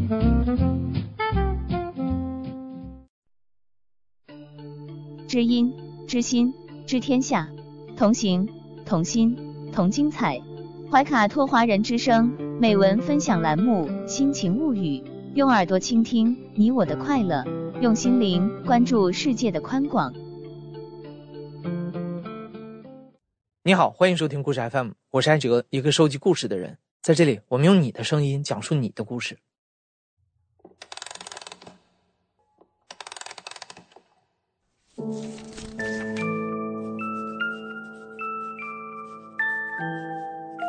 我和爱妻国霞在这个世界上相亲相爱形影不离经历多少磨难和动荡共同生活六十四年无怨无悔。我和张国霞是在培育小学教书时，由马飞白同学介绍认识的。当时他在培育中学读书。几乎每天约我一起上学校，去太平路做校服，去中华剧场看电影，玩清凉山扫夜楼、燕子矶，直到解放军准备解放南京。你刚才听到的是来自于一位老人的回忆，他叫天军。二零零八年十月，相伴六十多年的妻子国霞去世以后，天君开始有意的记录下自己和爱人的故事。一开始是在本子上写。天君年纪大，又有白内障，视力原本就不太好。写字的时候，他的头埋得低低的，眼睛几乎要贴到本子上去了。后来写着写着，天君就陷入到了回忆当中去，也不挑什么纸，出租车的发票、超市的发票，一切他能找到的空白的东西，仿佛有使命一般的。都被填满了歪歪扭扭的字迹。他写下的是一对叫天君和国霞的青年从相知到相恋的故事，他写下的也是一对爱侣在家国和时代的洪流中勇敢守护彼此的传奇。如今天君已经故去，这些笔记是天君和国霞的孙子一策郎发现并整理的，一策郎也是他们爱情的见证者。所以今天我们请到了一策郎来讲述他们的故事。希望这段穿越六十年的记忆，能让你感受到这世间少有的唯美的关于爱的故事。我叫一策郎，今年三十四岁，然后我从事的是古籍方面的工作。因为我出生的时候，我奶奶已经六十岁了，就生活真的非常平淡。当我仔细就看了这些文字，像电视剧一样。在这种炮火连天的岁月下，可以不顾一切，就是冲击力是非常大的。我爷爷是民国十六年，也就是一九二七年生人，原名叫刘天军，出生在一个经济条件比较差的家庭，父亲是小学教员。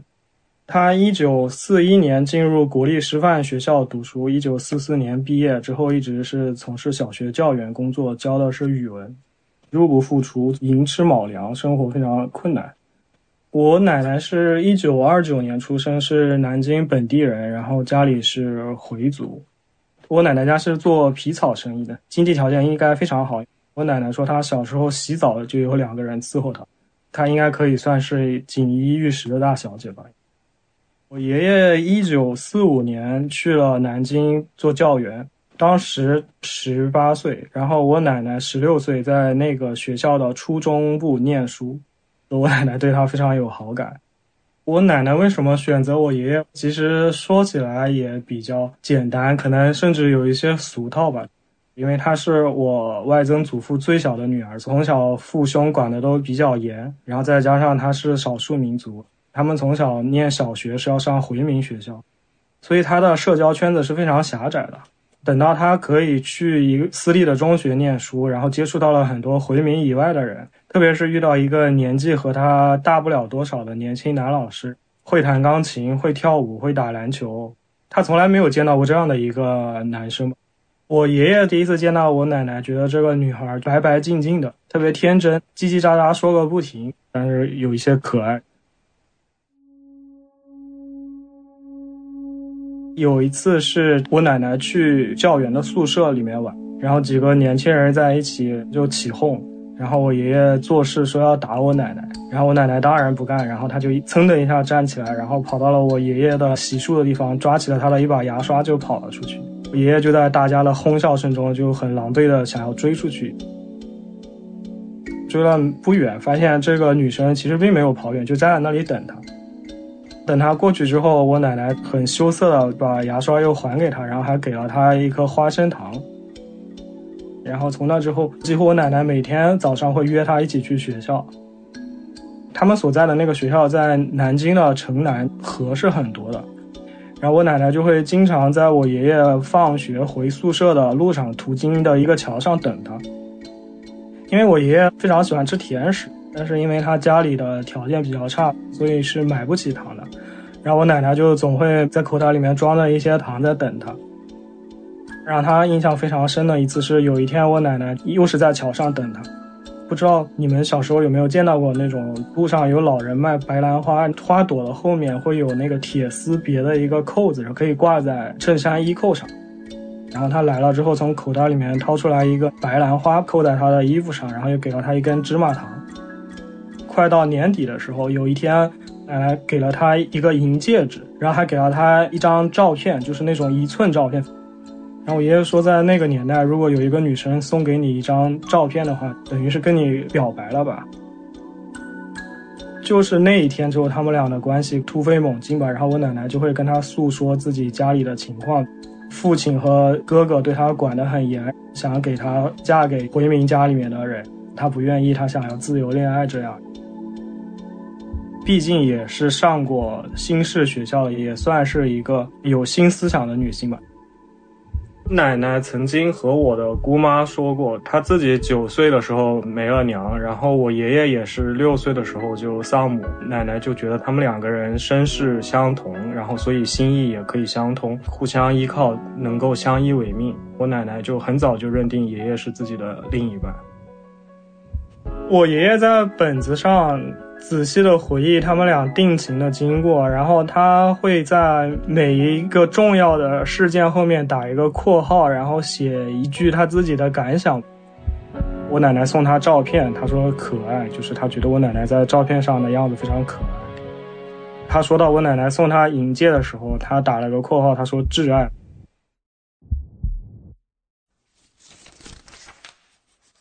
陪我做假跑。跨沟牵手，秦淮剧场看京剧，开心。送我银戒，挚爱。送我照片，可爱。四五年底，王氏照相馆合影拍照，定情。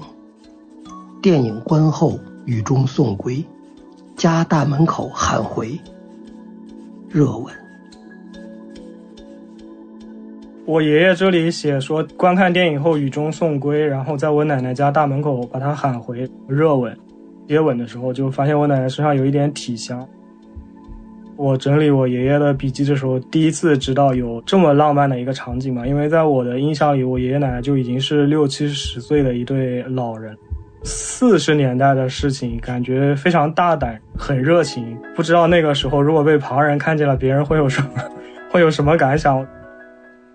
到四六年底，然后他们两个人有一天就是做了一个非常现代人来看很寻常，但当时看比较破天荒的举动嘛，就他们两个人去拍了一张合照。爷爷就是记得很清楚，叫王氏照相馆。就在当时，两个年轻人，如果你不是拍结婚照的话，你两个人去拍合影，等于就是像公布全天下，我们两个在一起了。在回忆这一段经过的时候，他有一句总结。他说：“他们俩是相识、相知、相怜、相爱、相依。虽然我知道爷爷奶奶都是六七十岁的老人，但是看到爷爷写下这个文字，我会联想到他们结婚照上两个年轻人的样子。”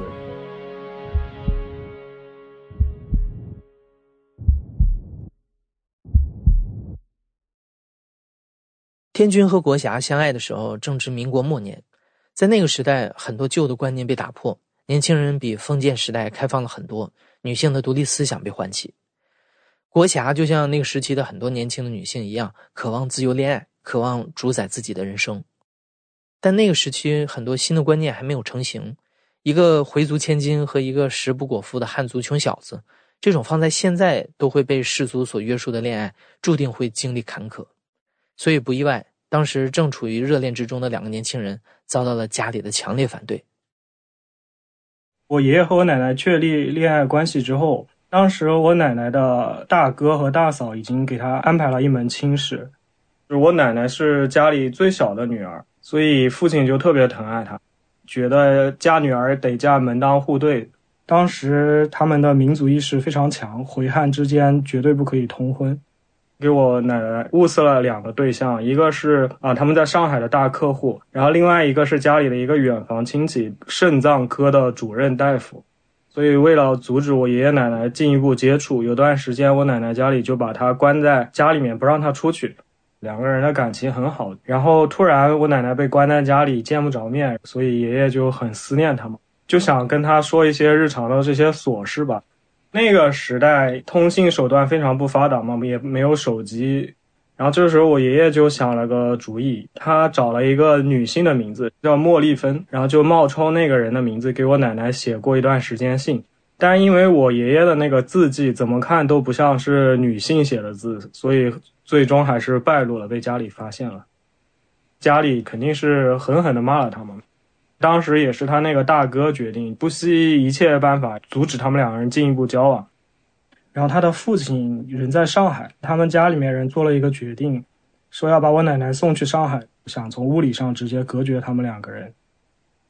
到了四九年四月初的时候，我奶奶就又一次回南京。他的父亲肯定是不知道他回去是要干什么的。然后这次他有一个目的，就是除了见我爷爷之外，他还要准备和他的哥哥和嫂子摊牌，非我爷爷不嫁。但是就是这个时间点，一九四九年，然后四月，大家都知道的渡江战役快要打响了。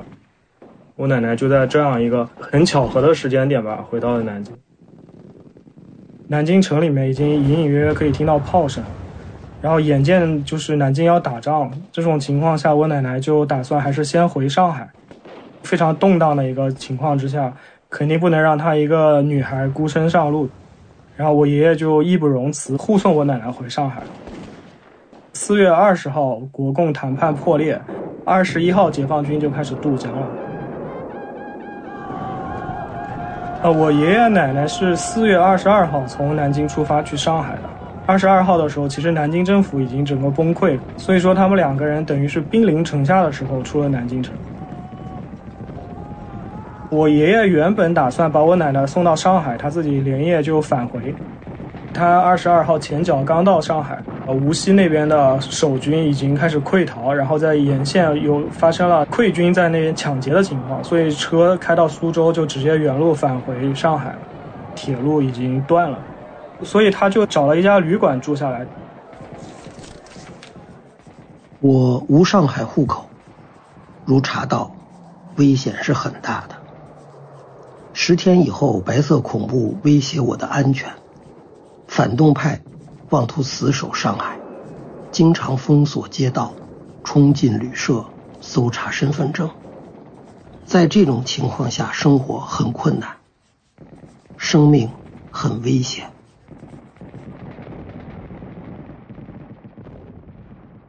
我奶奶是在自己家里面，她父亲在上海是做生意，是有合法身份的，所以我奶奶当时没有问题。但问题是我爷爷他非常可疑，很有可能被认为是特务或者是敌军，被抓到我爷爷是有生命危险的。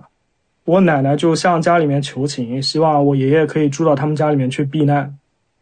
奶奶的父亲就考虑再三嘛，他觉得非常不妥，因为他觉得我奶奶是个小姑娘，生育很重要，影响非常坏。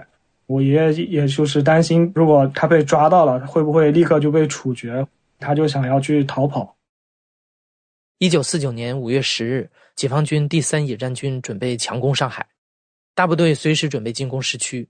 对于天军这个没有身份的外地人来说，上海是绝对不能再待了。但在那个动荡的年代，有家回不去，那逃又能逃去哪儿呢？这个时候，天军想到自己曾经有个很要好的同事。他是广东新会人，在一九四八年年底的时候，他曾经许诺，若天军家中有情况，可随时去新会投奔他。所以天军孤注一掷的决定逃去广东，而国霞在这个时候做了一个非常大胆的决定，跟天军私奔。国霞无时无刻不念着天军，在那个战乱年代，通讯和交通都不便利，天军这一走，很有可能两个人就会不复相见。所以，即使知道会历经千辛万苦，郭霞也想守在天军的身边。没想到这一出走，他们绕遍了半个中国，也一起经历了生死攸关的时刻。我奶奶一个不满二十岁的小姑娘，然后从来没有出过远门，然后在家庭反对，然后炮火连天的情况下，前途难料，而且生命随时有危险的情况下，就决定和我爷爷私奔了。我爷爷因为离家很匆忙，然后身上没有带钱，然后现在他们要逃难，自然凑不出路费嘛，所以我奶奶就偷偷把他的金银细软打了一个包，然后又拿了一点衣服，就装了两个大皮箱，就偷偷跑出来了。四九年五月十四日，爱人带了些衣服和首饰，买船票去新会，在船上等了一夜。第二天下午，换秋锦轮去广州，再乘小轮船到江门去新会。我什么也没有带，家中也仅知道我走了，到什么地方也不知道。那他们两人乘了一个非常有名的轮船，叫华福轮，上海出发，到了台湾，在基隆港停了一夜之后，他们发现这个船不走了。是我爷爷后来才知道，华夫轮当时都是从大陆慌慌张张往台湾逃的那些人乘的船，所以他到了台湾之后，他就不会继续往前走了。第二天下午没有办法，然后又换了一个叫秋瑾轮，准备去广州。然后到广州之后，再坐小轮船要去江门。然后没想到船员在快到岸的时候开始打劫，就没有钱的不许下船。听我爷爷说，还有人因为和船员争执，直接就从船上被打下水，已经是很混乱的一个状况。然后我奶奶因为那两个皮箱，就是很早就被人盯上了。这个时候就很幸运是他们俩留了个心眼，我奶奶把箱子里面值钱的她的一些首饰全部拿出来，藏在了我奶奶鞋底里面。然后就因为这样，就放他们下去了。到新会之后，我爷爷其实根本没有找到那个同事。战乱的这么一个年代，人心惶惶，再加上通信肯定也不发达，找不到人其实是大概率事件。他就在新会住了两个多月，期间是一边找人一边想找工作。但我爷爷他是个读书人，他身体也不是很强壮，然后他也没有一技之长，他只会教书。他走的时候没有带学历证书，然后也没有身份证明，所以他在新会等于两个月也没有找到工作。一路上都是靠我奶奶变卖首饰为生。到了七月份，呃，他们在广东听说上海解放了，我奶奶的首饰快要卖光了，身上也没有钱了，然后他们就决定要回南京。然后那个时候就是南北之间的铁路已经不通了，他们说绕道走内陆。然后当时他们俩是打算先回广州，然后从广州坐火车去湖南，再从湖南去武汉，最后从武汉回南京。因为这些地方基本上都是解放区，然后我爷爷奶奶在广州刚下船的时候，一个榴弹的弹片就飞过来，我奶当时手上抱了一个保温瓶，啊一声直接打在了他的那个保温瓶的瓶盖上，吓了一屁股就坐在地上了，发现瓶盖就是被打的凹陷进去了，打出了一个坑。如果他那天恰好没有抱着这个保温瓶的话，那个弹片很可能就会打到他身体里面。然后他想想说是非常后怕，等于是捡了一条命。但等他们真的到了湖南的境内，他发现长沙虽然解放，但衡阳还没有解放，没有通车。两个人越来越窘迫，然后身上的钱也越来越不够。这时候他们俩就冒了一个险，做了一个决定，走山路，从衡山走山路去湘潭。前两天都是步行，到了第三天实在是走不动了。然后我爷爷就雇了两个挑夫，让我奶奶坐轿子，但他们当时的钱肯定就只够一个人坐轿。然后我爷爷决定自己跟在后面，跟着轿夫一起走。然后他走着走着就发现不对劲，他发现那个轿夫越走越快，越走越快，轿夫开始小跑起来了。然后我奶奶也在轿子上就开始喊救命，开始激烈的反抗。当时那种情况。特别是在湖南那边，土匪是非常多的，而且杀人越货也是很常见的事情。估计他们看中了我奶奶带的那两个大皮箱吧，临时起意，动了歹心。我爷爷当时因为已经是一个人困马乏、体力到了极限的状态，追不上他也跑不动，然后他没办法，他就一边走一边就喊。当时轿夫已经把他拉开了很大一段距离，他当时心里面就有一个想法，只要拐过这个弯。他这辈子估计就要失去我奶奶。就在这个时候，就很巧的一件事情，从那个山拐弯那边迎面走过来一个高大的男子，在他们当时看来，可能和超级英雄一样，就是自带光环的这么一个形象。然后看见挑夫在前面跑，然后轿子里面有一个女子在喊救命，他立刻就明白是什么事。那个人一把把两个轿夫拦下来，呵斥他们说：“你们干什么？给我停下来！”我爷爷才赶上了这个轿子。好心人还陪他们往回走了一段。后面到了湘潭，他们就终于安全了。到解放区湘潭，坐船到汉口，乘京汉车回南京。回南京已是中秋节前几天。他们从四九年的四月份出发，到十月份才回南京。现在去上海非常方便，动车可能七十分钟就到了。这七十分钟的距离，他们走了将近半年时间，而且是走了整整半个中国。他会说：“你不知道我们这一路遇到多少险。”我认识的奶奶是个非常柔弱的人，你有时候甚至可以觉得她没有什么主见。我完全想象不出我奶奶会有那么大的勇气，在这样一个环境下，在那样一个年纪，可以放弃一切。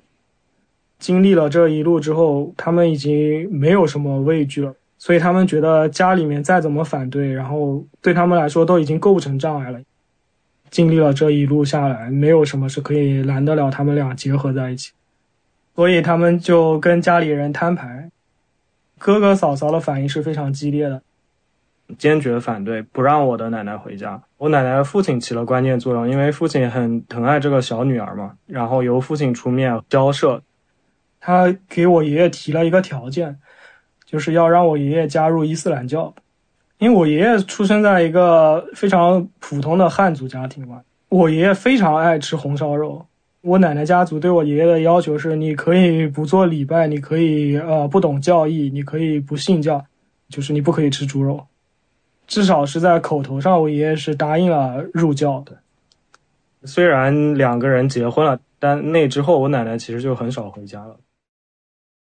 战争和动荡可能会使爱情不完美，但也可能使爱情更加笃定和纯粹。纵然违背世俗约束、忤逆父母之命、媒妁之言，天君和国霞还是在一九四九年十月修成了正果。这对于国霞来说是个非常勇敢的决定，因为这相当于让他与信仰和家庭决裂，也等于放弃了优渥的物质生活，把今后所有生活的希望全都赌注在了天君这个人身上。但是天君。没有让郭霞读书，因为我本人是学古代文学出身，我也读过一些有关爱情的古典文学作品。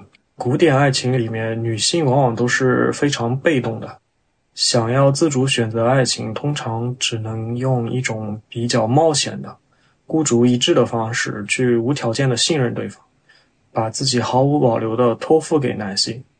但这种付出其实很难有善终，像早期唐传奇里面的《莺莺传》，张生和崔莺莺，到后来的才子佳人小说《杜十娘怒沉百宝箱》，我奶奶其实她也是这样，就认定了我爷爷，呃，就把自己完完全全的托付给对方了，然后和家里决裂，把自己的未来全部交给我爷爷。但他幸运的是，他找到的这个人对他的付出给出了同等的，甚至是更高的一个回应，呵护关爱他直到最后一刻。两个人婚后生活应该是比较平淡的，比较艰苦，因为他们生了四个孩子。为了维持生计，我奶奶后来也出去工作了。她在旧社会是从来没有工作过，为了养家。也是换了不少工作，她在装订厂折过书，然后后来还去塑料四厂做过工人。我是一九八九年出生的，我出生时我奶奶已经六十岁，已经退休了嘛，他们的生活已经比较稳定了。但在我的印象里面，我奶奶在我们家真的就是一个大小姐。我爷爷本身是一个很有情调的人。他喜欢养花，然后养鱼、养鸟，而且他会听音乐，会跳舞。据说他会弹钢琴。在我很小的时候，他们俩还年轻的时候，有时候会在客厅里放音乐，然后两个人还会跳一下舞。只要下雨、刮风下雨，我爷爷都会骑自行车去接我奶奶。然后因为我爷爷眼睛不好，到后来他已经白内障了嘛。有一天是下雨，他去接我奶奶，因为他根本看不见前面，他的车直接就是冲到了那个树丛里面，出了车祸。然后在那之后，就是我奶奶就不允许他再骑自行车了嘛。但我爷爷还是会坚持，就是徒步去接送我奶奶上下班。我说我奶奶是大小姐，我基本上从来一辈子没见过我奶奶花钱。她从小在家里面锦衣玉食吧，衣食无忧，她从来肯定轮不到她自己亲自出门买东西。和我爷爷结婚以后，不管我奶奶有什么需求，有什么需要，都是我爷爷出去给她跑腿。爷爷每天早上会问我奶奶说你想吃什么。我奶奶对吃是很讲究的。他会说的很具体，比如说我要吃安乐园的蒸饺，我要吃马祥兴的包子，不是这家店的这个东西他是不吃，他不要。不论多远，我爷爷会去给他买，总是把那个东西用瓷缸把东西热乎乎的拿回来放在桌上。我之前不是说我奶奶在家里洗澡都有两个人伺候她吗？但她跟我爷爷结婚之后，再想找人伺候她是不可能了。但是我爷爷做到了，伺候她洗澡伺候了一辈子。小时候洗澡还没有淋浴这些东西，是要用澡盆洗的。夏天我爷爷是放好水，调好温度，然后再叫我奶奶。冬天的时候也是没有空调，就用暖炉把那个浴室的温度加热好，然后再让我奶奶进去洗。包括两个人七老八十了，我爷爷都帮我奶奶搓背什么的。他们两个人非常节省，因为是苦日子过过来的，所以我爷爷永远是。让我奶奶先泡，然后我奶奶泡完之后，他再接着泡我奶奶剩下的水。夏天的时候，家里面有那种老式的躺椅，然后他们两个人会把躺椅放在客厅里面乘凉，然后我爷爷有时候就会拿一个蒲扇，会给我奶奶扇风，这样一个画面，就是一个大小姐躺在那里，然后边上有一个像佣人一样就给他扇风的，会有这样一个画面。我爷爷是一辈子让着我奶奶。所以我觉得我奶奶到八十岁的时候，她心态还特别少女，她笑起来还是很羞涩的。然后她会和我爷爷打闹，然后说起以前的事情的时候，有时还会害羞，会低下头，显得特别年轻，头发也一直是黑的，真的是做了一辈子的少女。就我觉得她跟我爷爷可能没有享到什么福吧，在物质上，但是他一辈子都非常开心。到八十岁都还像一个小孩子一样那么单纯，他的喜怒哀乐都是放在脸上，可见他是被保护的多好。生活从相爱的激情到奔波的艰辛，最终归于平淡的美好，在幸福中，时间如一指流沙，转眼间，天君和国霞就携手共度了六十多年。但是，他们的生活却在最美的时候戛然而止。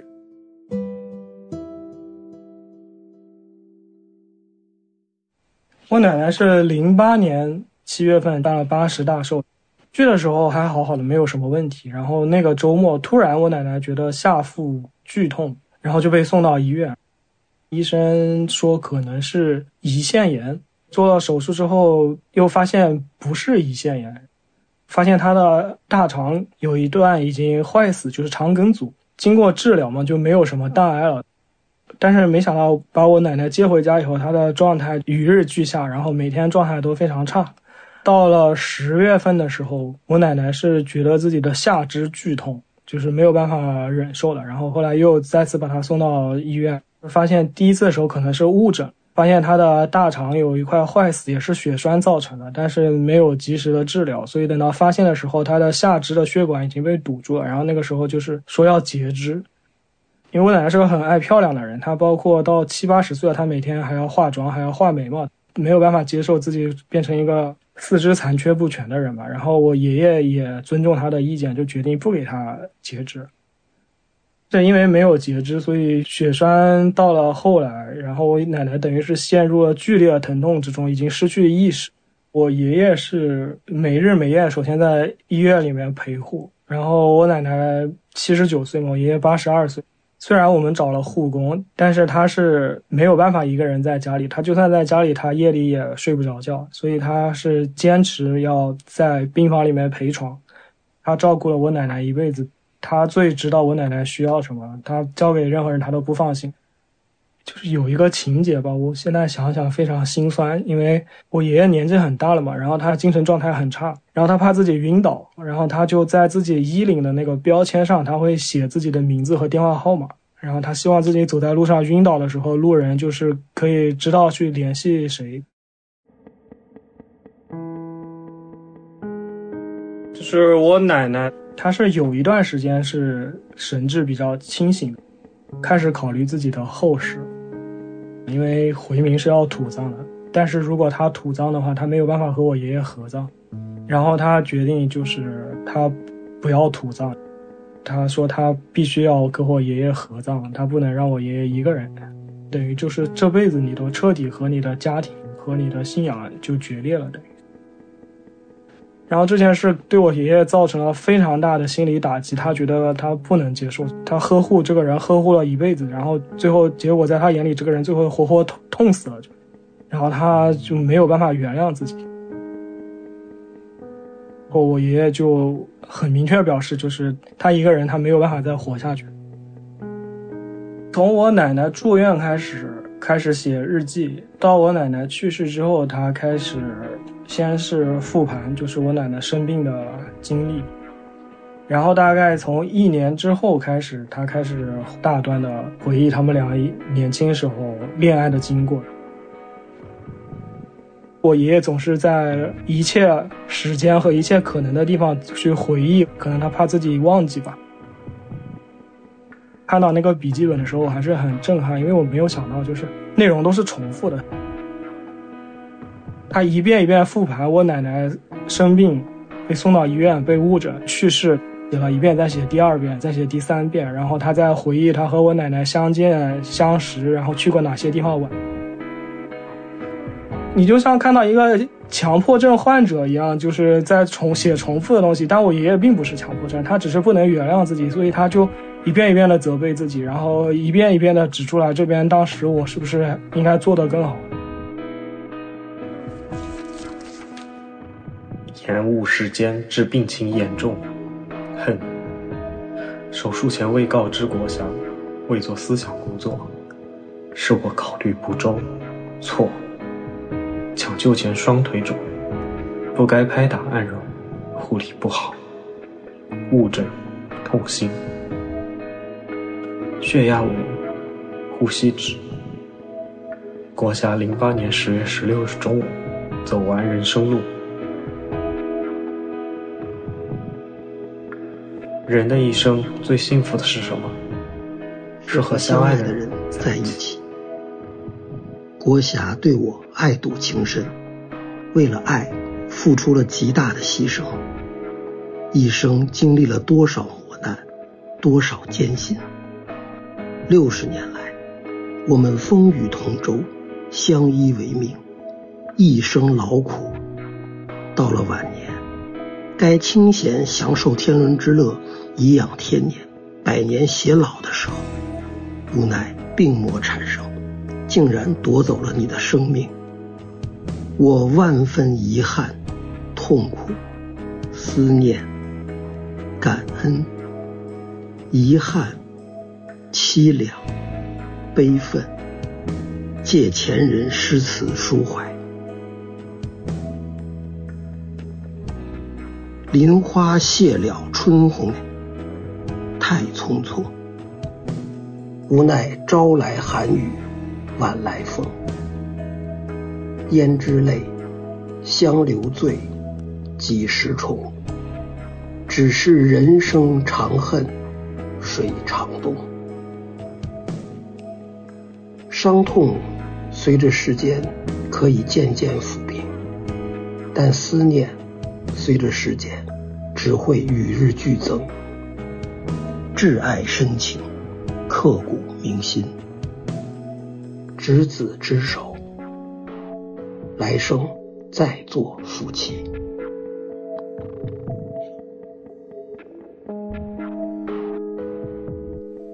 我爷爷以前是个非常身子骨非常硬朗、非常身体非常好的人嘛。我说他一个八十多岁人，他可以照顾我奶奶起居，可以每天走很远的路去给我奶奶买早餐什么的。但我奶奶去世之后，他就真的就是眼见着就不行了，身体就。坚持到我大学毕业到一二年，然后我爷爷就随我奶奶而去了。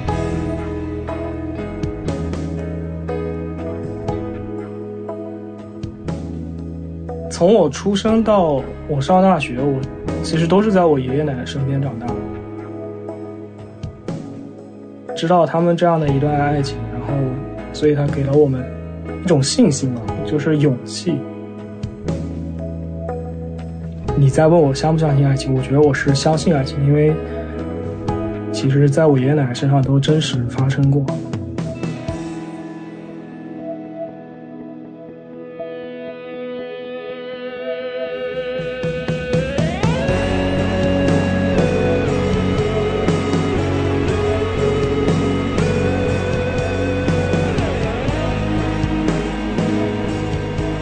明天就是情人节了。虽然在我们这个时代，相爱仿佛是一件阻碍重重又让人患得患失的事情，你可能也无数次的想过，是否这个世界上还存在理想中的爱情、理想中的伴侣。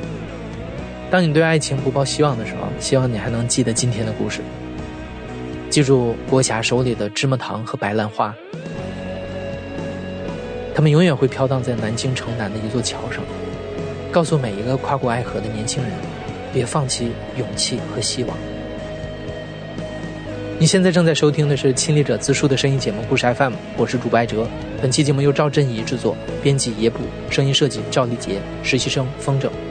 感谢你的收听，咱们下期再见。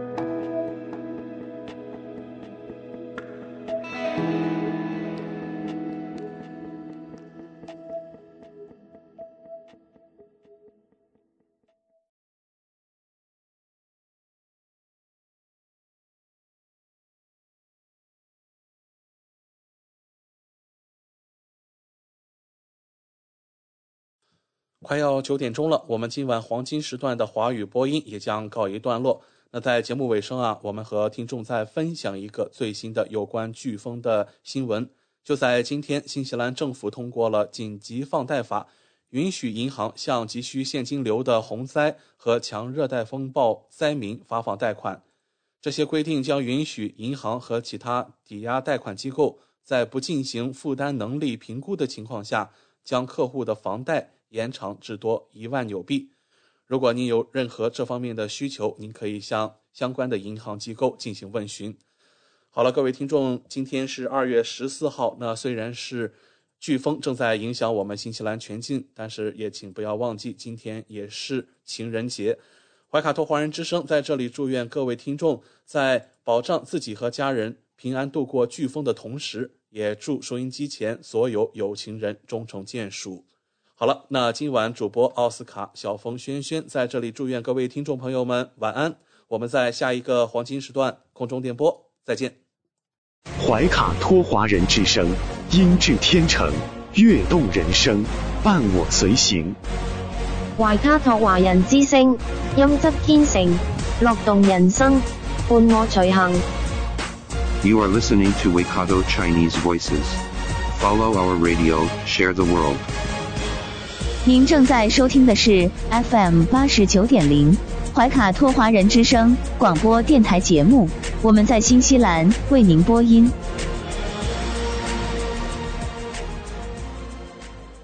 Thanks for listening to this Free FM podcast. If you want to hear more content like this, you can support Free FM via Patreon. Head to patreon.com slash freefm89 to find out more.